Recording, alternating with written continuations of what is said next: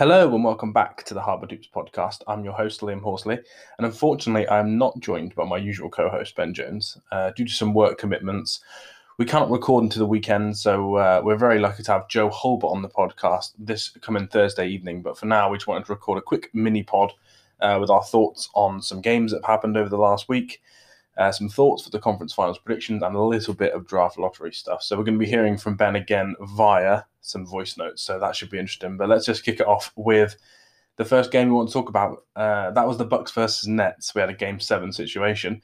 So I am going to pass over to Ben so you can hear his thoughts on Bucks versus Nets game seven. Hello, Liam. Hello, everybody. Sorry I can't be with you again. Getting to the end of the school year, very, very busy. Let's talk about the Nets and the Bucks to start with. What a series that was! Um, some unexpected twists and turns, uh, and it sours me to think that injuries seem to be the story throughout this playoff so far, and they continued in this series with lots of the Nets big three in and out of the lineup throughout.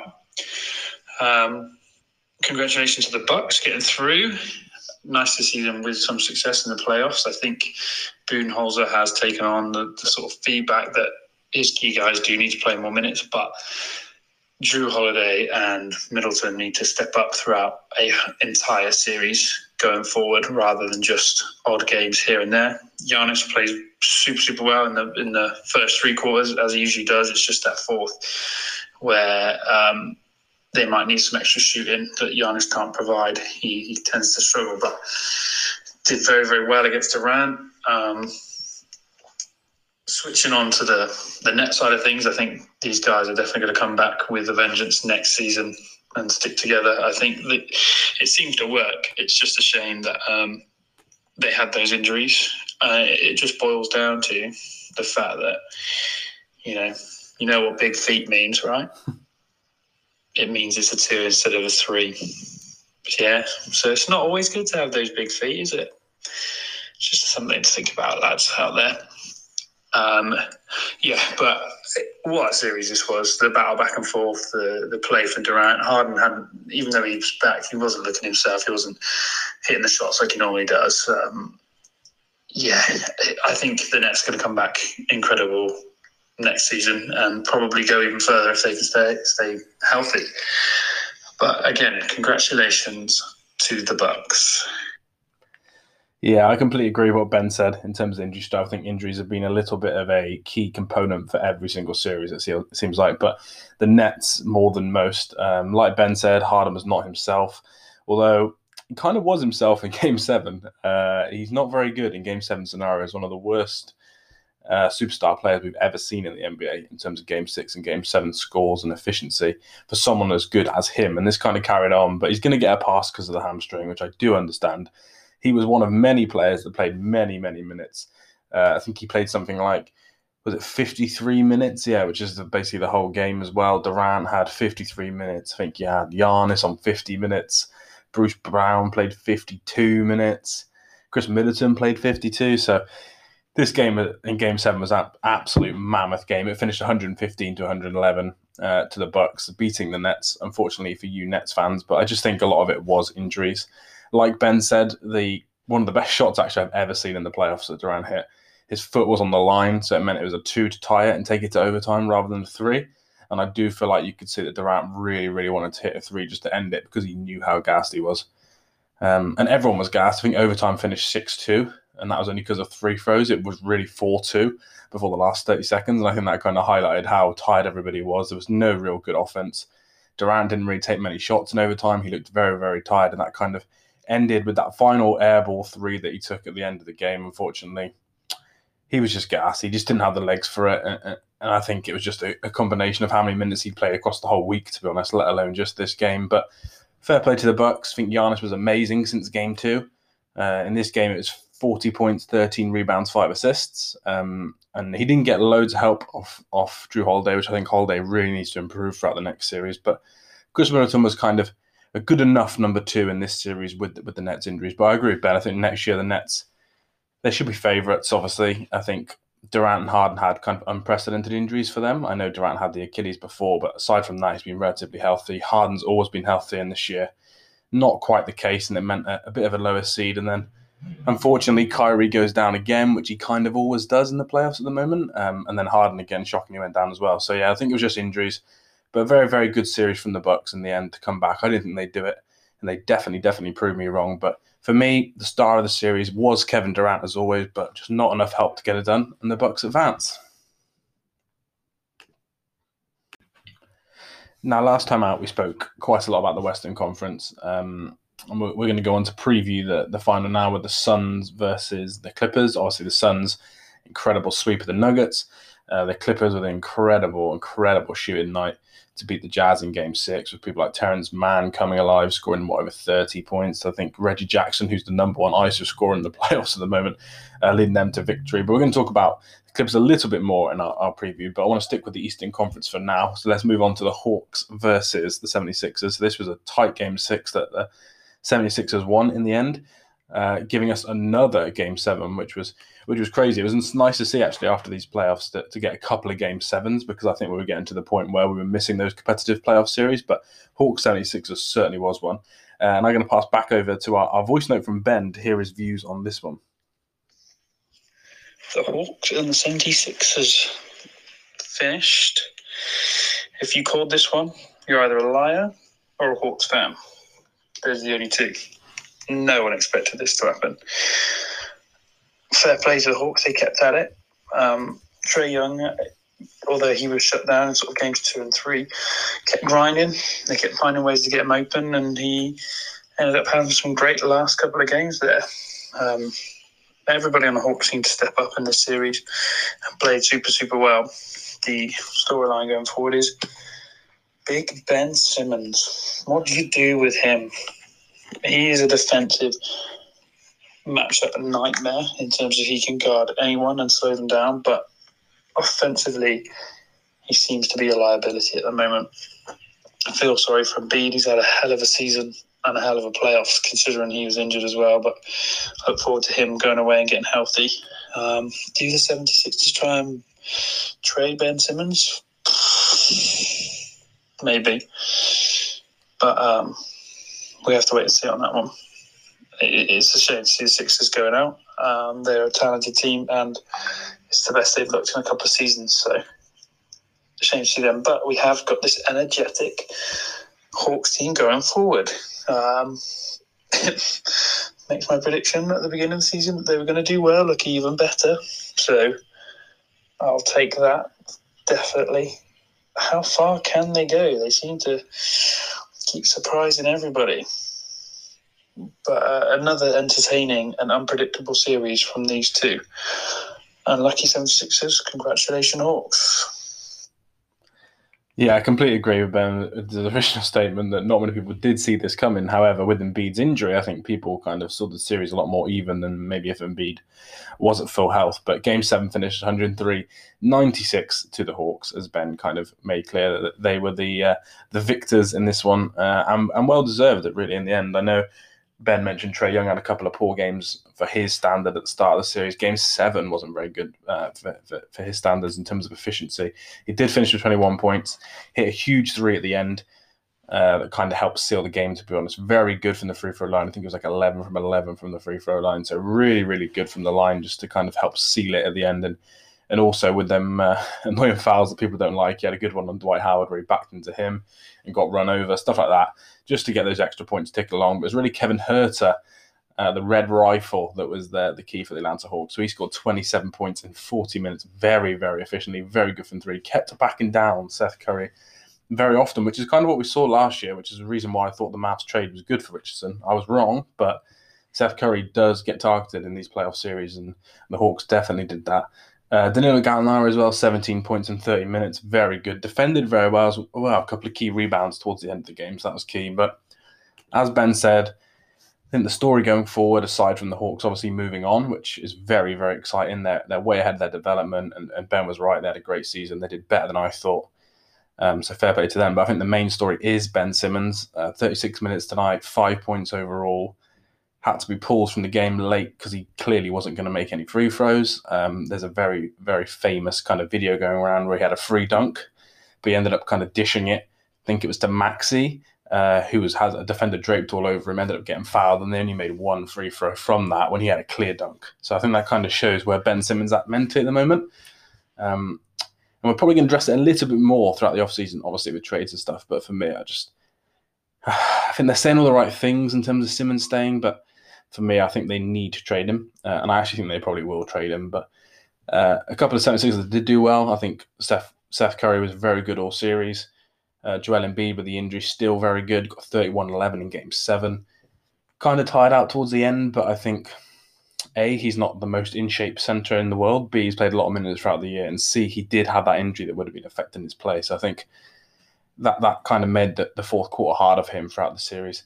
He needed a bit more help. Didn't get that from Simmons. Didn't really get from Harris, who missed three or four kind of wide open layups, some gimmies underneath the basket. And I think he had a great season, Tobias Harris, for him, but still really not quite worth that contract when you when you see come come playoff time. But but this is kind of about the Hawks now. I think great victory for them. Um, Nate McMillan's done incredibly well. Trae Young's done incredibly well. Bogdanovic was a worry before the game with the injury, and I think he'll be a worry going forwards.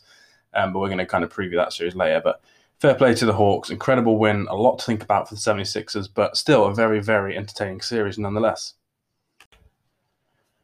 Right, let's stick with the East End and stick with those Hawks. Let's go through a little bit of a, a prediction then um, in terms of the Eastern Conference Finals, I believe, which do start uh, I think it's on Wednesday evening they start UK time. 1.30 tip-off is game one. Let's pass back over to Ben again. We can get his thoughts and, and kind of prediction initially on this matchup. With those two series done, it obviously leads us on to the Eastern Conference final. Wow. What a matchup this is. No one expected this. I certainly didn't. The Bucks maybe but the Hawks in the Eastern Conference final. Incredible. Obviously, you got to look at key points in this one. Do the Hawks have anyone to slow Giannis down? Mm, in my opinion, no, not really. Um, but what the Hawks can do is perhaps take away the rest of the team, stop these guys from shooting threes. Uh, I mean, you would say they haven't really got anyone to stop Joel Embiid, but it didn't seem to matter in the previous series. So they've obviously got a tactic that can work against these teams with a, a real standout kind of big player. Um, and the rest of the role players around them. As I said, for the Bucks, Middleton and Holiday do need to step up. Jrue Holiday certainly on the defensive end, working against Trae Young, although he's just come off the back of trying to get around Ben Simmons. So he's probably used to being guarded quite tightly up to this point. Giannis has really got to work early, as he's been doing in the first three quarters, but keep it consistent throughout that fourth as well. Middleton needs to find his his stride again. Um, he needs to be scoring 20 plus. Definitely, definitely at the moment with Bogdanovic and Gallinari on a bit of a tear that they're on, helping Trae Young out.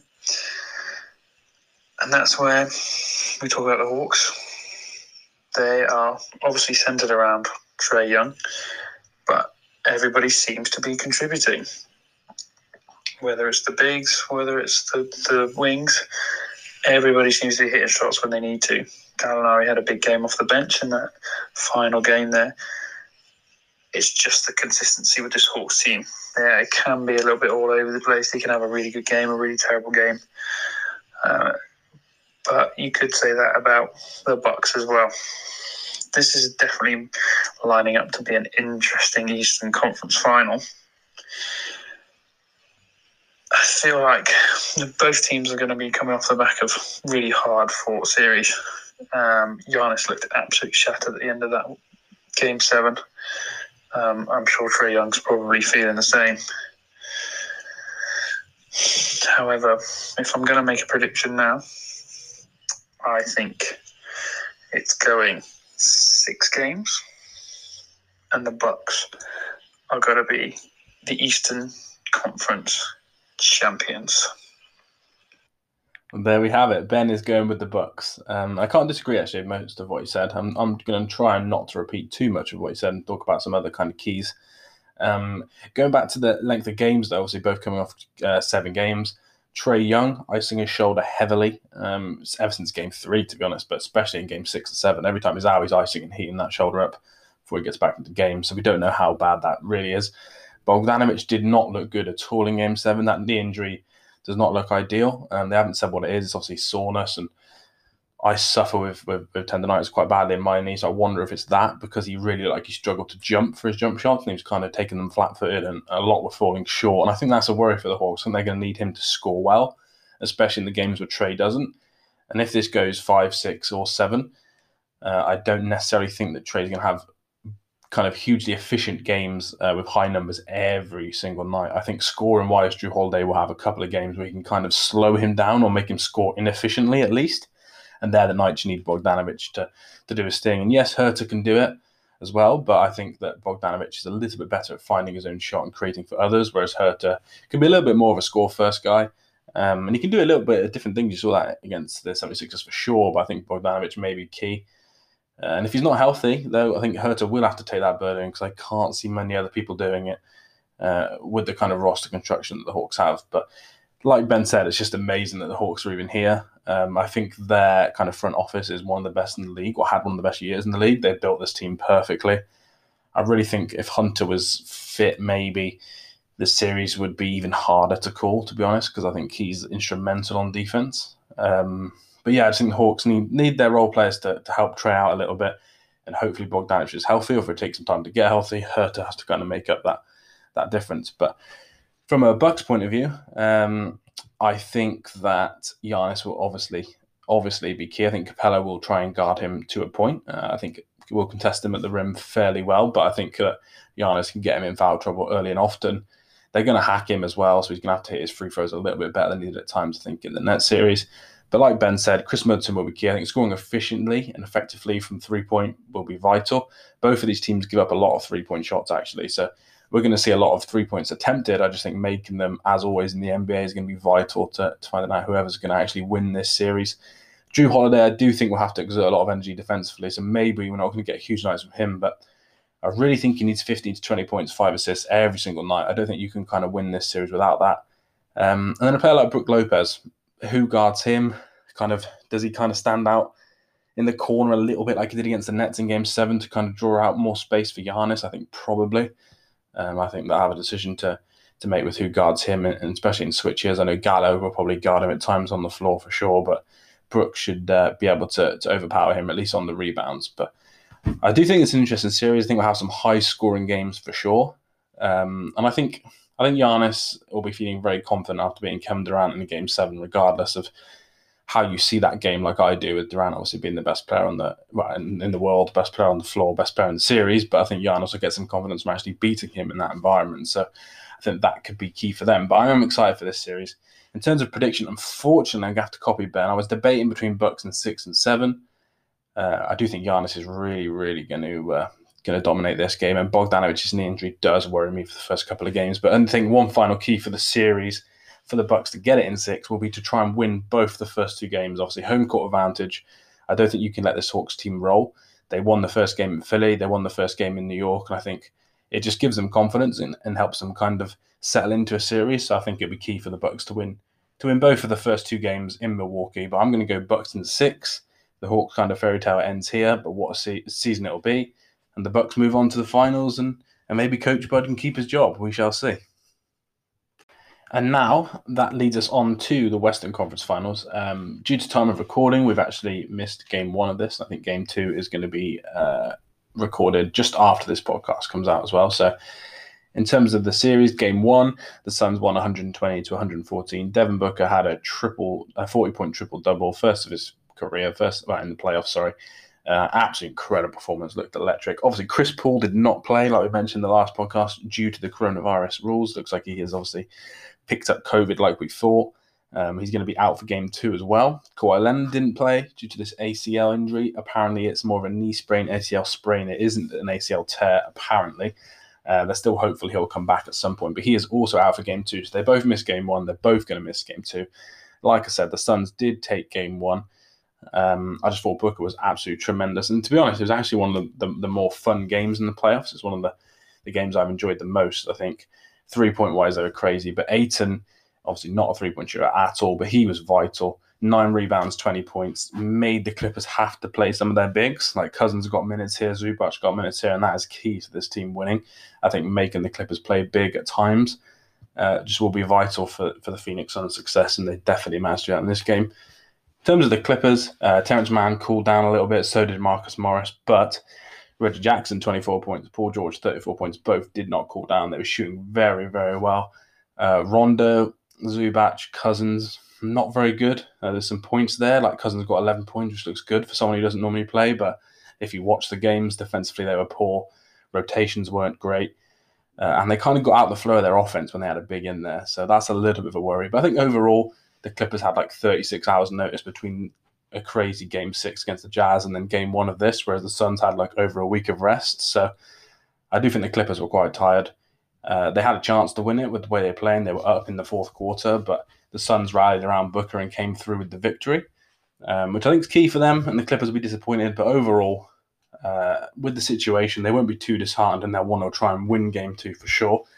But let's pass over to Ben to, to hear his thoughts on the series as, as a whole. Finally, over to our Western Conference where we've got the Clippers playing the Suns.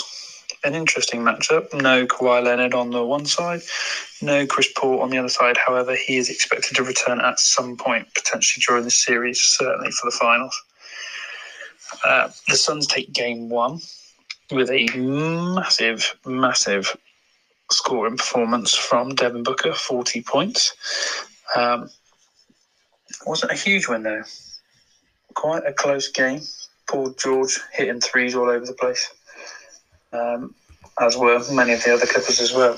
They tried to combat the Suns' sort of inside and outside presence by giving DeMarcus Cousins a few more minutes, which played quite well. Um, offensively, at least, defensively, looked a bit sluggish at points, um, especially on rotations. So some adjustments to be made from the Clippers, but as we've seen throughout these this series so far, they are the king of of uh, of adjustments. They seem to well take a two game hole and climb all the way back out of it. But they have had Kawhi Leonard at least at the start, if not all the way through the series that they've done that in. So can Paul George do it on his own with the rest of the roster? That remains to be seen, especially if Chris Paul returns. Now, this this Suns team is on an absolute tear at the moment. Um, they've knocked off some big opposition this season, um, and in the playoffs, and they don't seem to be slowing down or stopping. I saw a quote from Jae Crowder. His brother was on the sideline calling out tactical information and ideas, and he thinks Chris Paul was texting him from home watching the game and giving him some pointers. Um, so I dread to think how much better this Suns team is going to continue to get when he returns. It's going to be a really, really well thought out series. Paul George versus Devin Booker, but I feel like when Chris Paul returns, he's going to be the difference maker if he makes it back for this series. If he does make it back for the series, I think the Suns take this fairly handedly. Suns in five games. If he doesn't return, I give the Clippers maybe a game or, or two more. So I still think the Suns are taking it. I'll give them an extra game. We'll say Suns in six if Chris Paul doesn't return. So that's my thoughts on the Western Conference final, which would mean a Bucks Suns final. That would be interesting. Speak to you all soon. Yeah, for sure, for sure, that would be very, very interesting. Uh, I like a lot of Ben's thoughts. I, I think he's been a little bit kind of underplaying the, the Paul George side of this. I think he's looked like Indiana Paul George. Um, he's been incredible the last five games. Uh, it's almost like when Kawhi isn't there and he has to be more aggressive, which is what we're annoyed about when Kawhi's there and he's not being assertive offensively. But when Kawhi's not there, he seems to be so so much more assertive offensively, and he's such a smooth offensive player, and he is a really good defender. He defended uh, the Suns very well at times, like Mikal Bridges campaign switches, stuff like that. So Paul George will be obviously a key to the series. Um, ben didn't know at time recording that that uh, CP3 will miss game two, so he will miss game two. So I do think the Clippers really do need to take game two. I think even though Kawhi is also out, I just think you can't let the Suns go two up without Paul with kind of a lot of rumours surfacing that Paul will be back in game three or four. Uh, I don't think you want to go 2 0 down without Chris Paul on the floor. I'm not saying they can't do it. Obviously, they come back from 2 0 down in both the other series, so they could do it. Um, but I think they, they really, really need to try and win game two if they can.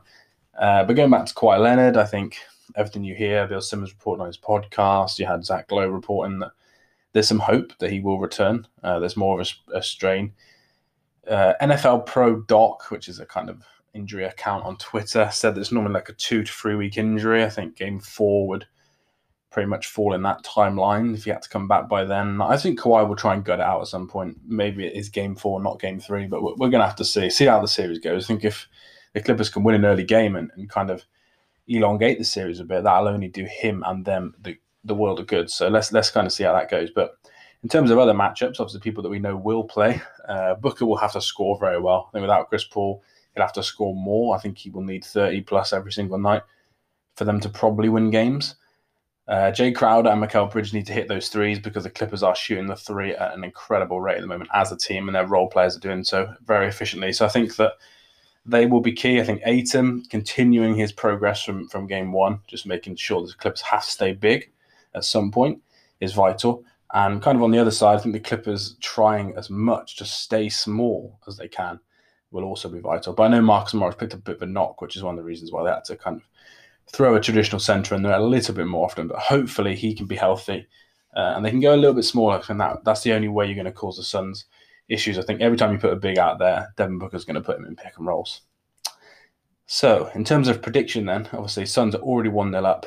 Um, unfortunately, a bit of a boring kind of uh, matchup here with Ben. We are going to pick the same finals. I'm going to pick the Suns just. I think if Kawhi was healthy already, I would be picking the Clippers, unfortunately. I think if he was there for all seven games, I'd be picking the Clippers in seven. But I'm to pick, I think, the Suns in seven. I think we're to get a game seven in Phoenix that Chris Paul wins, and it's kind of one of the shine lights of his career before he goes on to the finals against the Milwaukee Bucks. So yeah, I think we get a game seven. I think Kawhi will come back in probably game four. I think Paul George, uh, sorry, Chris Paul will come back in game three or four, uh, and I think it will go long. I think it will go seven. Um, but the Clippers really try and need to win game two, so that's going to be huge. But yeah, I will go with the Suns as well. Suns Bucks final will be absolutely crazy. I'd love to see Chris Paul there.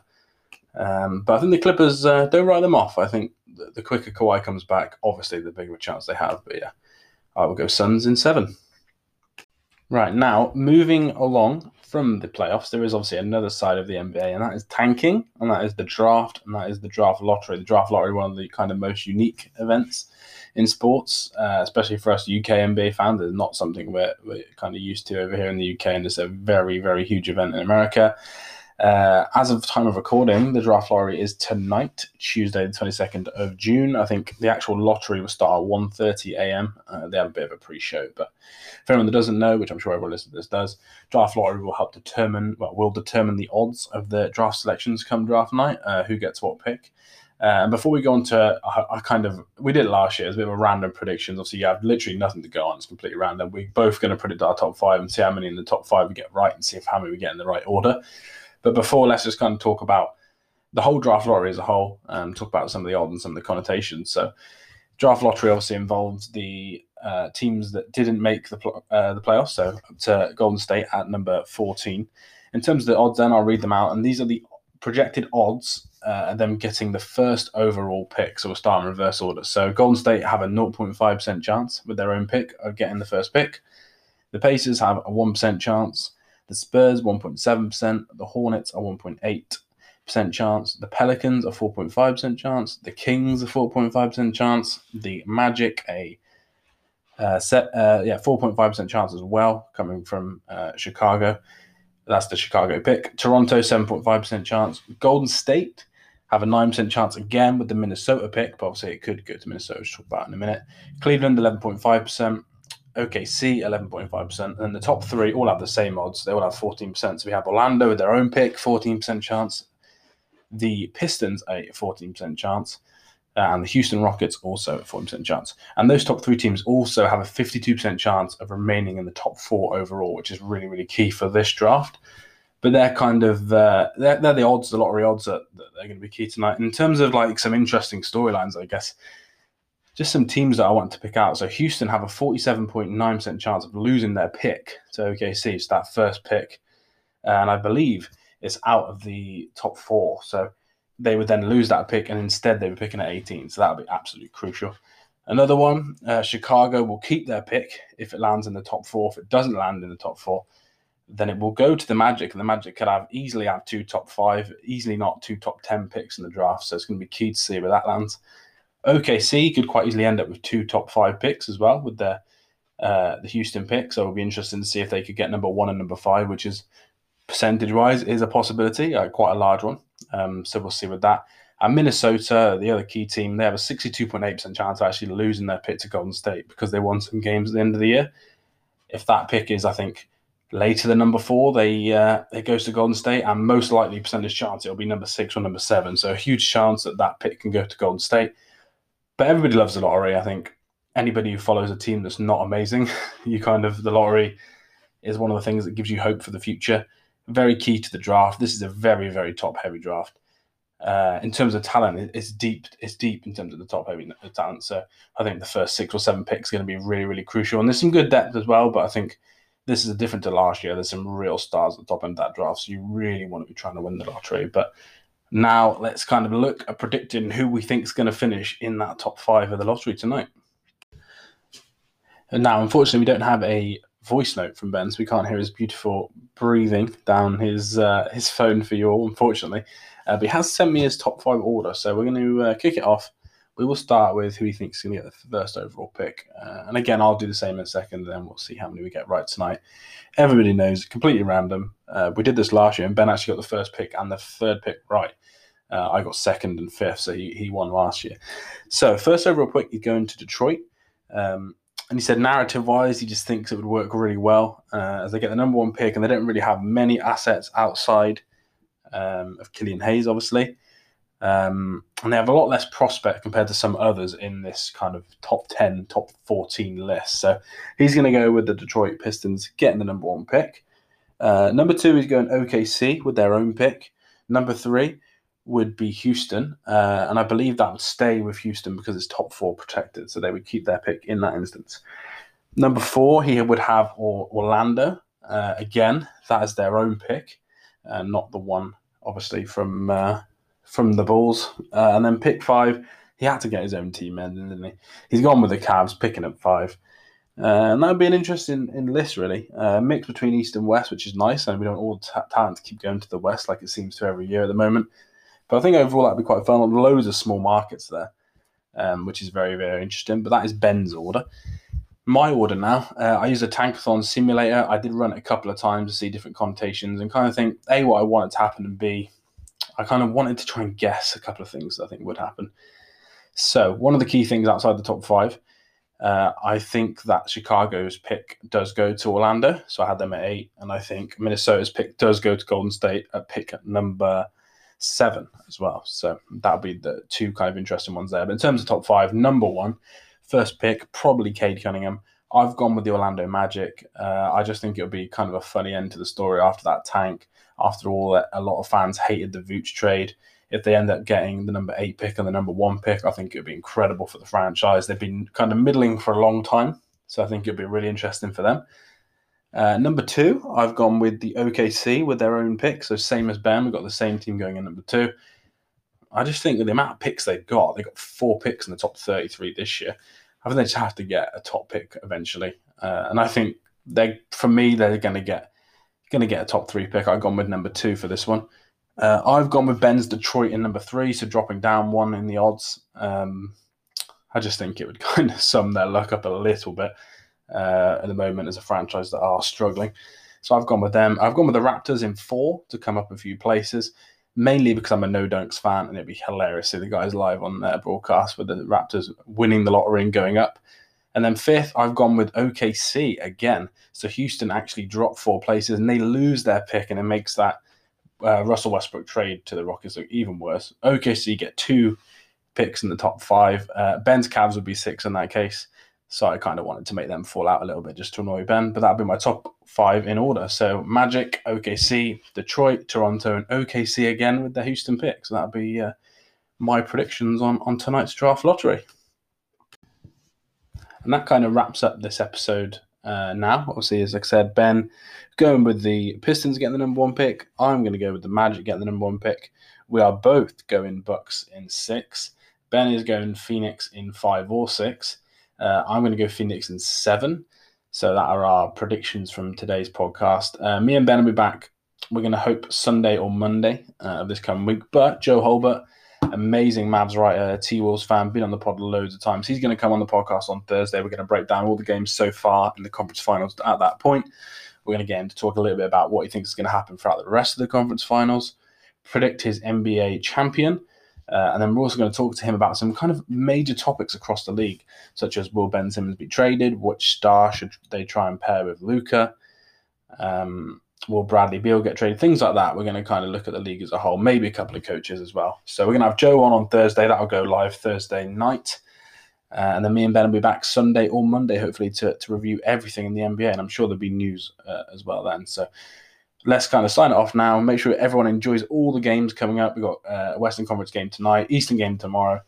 Uh, it's going to be a fun, fun week in the NBA. And shout out to all those fan bases still alive in the playoffs. And we will speak to you soon. Thank you.